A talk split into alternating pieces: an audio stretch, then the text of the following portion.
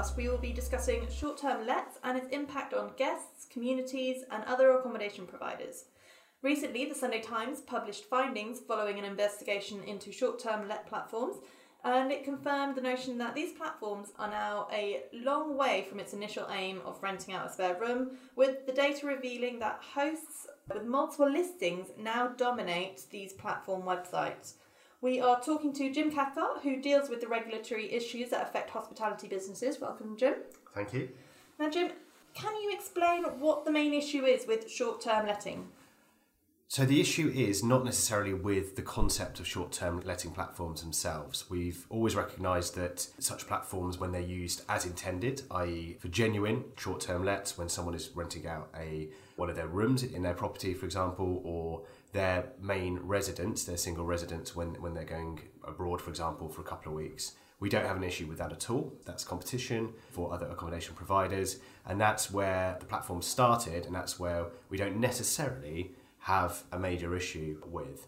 I think now, as these platforms have grown in terms of the short term lettings, that we're seeing a new phenomenon emerge exponentially in a lot of cities, which is around where a company or individual in some cases will have multiple properties, sometimes even in the same apartment block or site, and is renting them out en masse via the short term letting platforms. And we don't think that's good for a variety of reasons and impacts on both hosts and guests, and more importantly, perhaps the community as well, as well as having commercial considerations. So that's our main concern at the moment.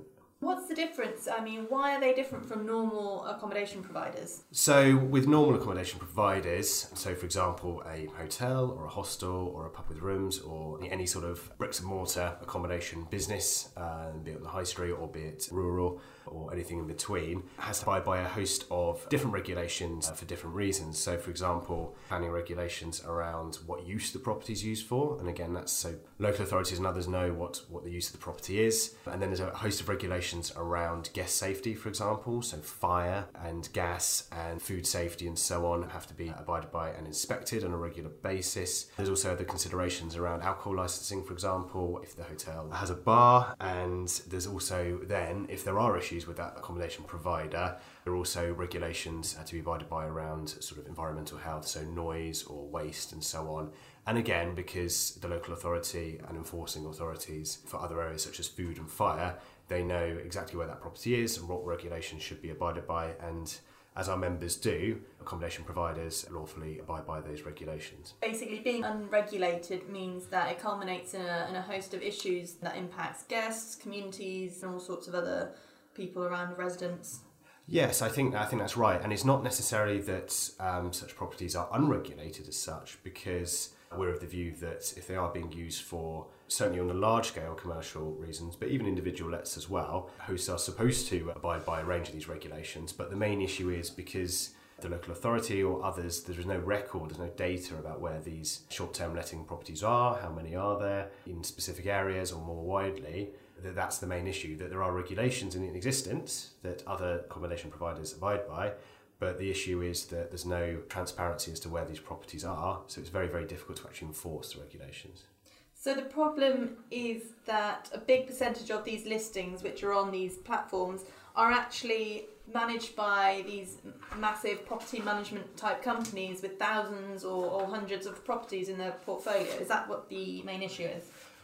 Well, I think, and again, what was interesting coming out of the, the recent Sunday Times investigation that, that you mentioned, Manila, that certainly in some of the UK's bigger cities, London, Manchester, and Edinburgh in particular, also more than half of properties on one of the major listing sites are actually let by people with more than one listing. And a significant proportion of those percentage are actually people with 10 or more listings. So this is the issue that we're, we're most concerned with, that rather than a short-term loan platform used by individuals for their own properties, this whole issue around dark hotels are using short-term letting platforms to in effect run major letting businesses through the platforms without having to abide by any of the fire safety regulation or taxation or property uh, and planning that other accommodation providers have to abide by.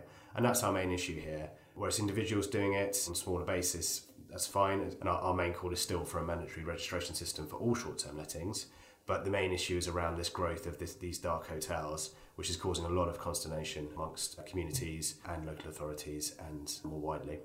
So, like how the report also found that entire blocks or even streets are now short term listed properties.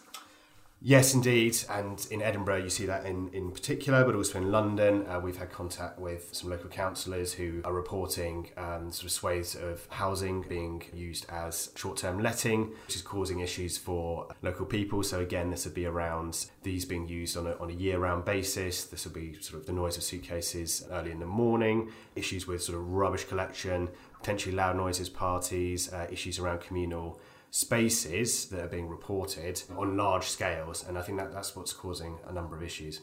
The rise of these platforms obviously means that more people are coming to visit towns and cities, doesn't the influx of tourism bring money into the area and help create jobs? Absolutely. As I said at the start, at the start of the podcast, we're not necessarily against short-term letting per se. It brings it brings a lot of benefits to local areas where it's sort of used as intended, if you like, and is as registered. So again, the relevant regulations are being abided by. We don't have an issue with that. There's benefits to local coffee shops, pubs, uh, restaurants, and so on, and a wider tourist economy from this. And again, we're not against it per se. It's around where it is being we would argue, misused by companies operating large scale commercial operations through these platforms without necessary checks and balances. Where do they go wrong if they're not acting in the same way as these other short term lets in terms of providing money to the economy? What's, what's the difference? Again, there's there's a, a, taxation issue, for example, around at a local level business rates, for example, they won't be liable for that, uh, which other sort of accommodation provider businesses will be. There's the obvious tax issue as well. Uh, around tax on earnings. Again, that's that's a, that's a grey area, and again, we, we say a mandatory registration system, especially where they're being used on commercial scales, brings them into the scope of the taxation system. And what are local councils saying on this issue? Edinburgh Council and has come out as part of the recent Scottish government consultation into this. Uh, supporting calls for a mandatory registration licensing system for short-term lets across Scotland, uh, not just in in the city itself, which we we've supported. And in London as well, individual councils have, have raised this as a recent issue Westminster Council, where one of their council tenants have been subletting via the online letting platform, which is a slightly separate issue, but still shows shows the issues that are there. And also on a GLA basis, London, London Mayor's called for a registration system within the capital, and again we're supporting that. But we think it should go further. We think there should be a mandatory registration system for short-term lets um, to identify where they are and what regulations should be abided by. But, and certainly the focus should be around where individuals or companies are using platforms on a commercial scale with multiple rooms where they're not resident. We think that needs to be brought into line. And going back to the topic of the tenants renting out properties, now that's also something that the Sunday Times found. They found that these properties were some even were listing multiple different properties and subletting on via the websites without actually informing the landlords. What is the problem with this? Well, I think it goes back to having some sort of registration system, a mandatory registration system in place that allows some transparency about where this goes on because councils or other landlords pick it up, but not until, you know, further down the line because it's hidden as with as with a lot of these things. I think yeah, it's it's an issue. Um, as the investigation found, it's going on across the country, and again, if we had some sort of mandatory register, there'd be that ability to identify where individuals are subletting when they shouldn't be online platforms. To address the issue of dark hotels, what is the answer? I think the answer has to be bringing these operations into the scope of existing regulations, which are there for the safety of guests, protection of the uh, surrounding community, as well as planning, property, and, and, food safety law that other accommodation provider businesses um, do uh, abide by. And, and again, bringing them into scope, bringing them into the ability to be enforced is all around this a mandatory independent uh, registration scheme as proposed by the Scottish Government um, in their recent consultation and our call would be for that to be UK wide. And again, registration scheme won't stop individuals renting out or short-term letting their individual uh, own properties. That won't, won't stop that at all. But what it will do is, is, bring everything into scope of the laws that are already there, and which will be benefit to hosts and guests and communities and also bring into line where dark hotels are being operated from a business point of view, but certainly also from a, a consumer and community protection point of view as well.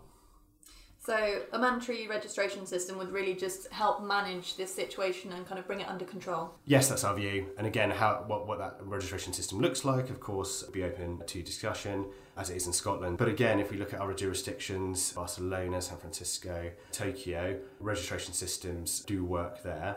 And again, it just gives everybody a bit of transparency in the same way that other types of business are, you know, listed on, on registered and licensed, and just brings brings them into scope of the law that's already there. Thank you, Jim, for this valuable insight.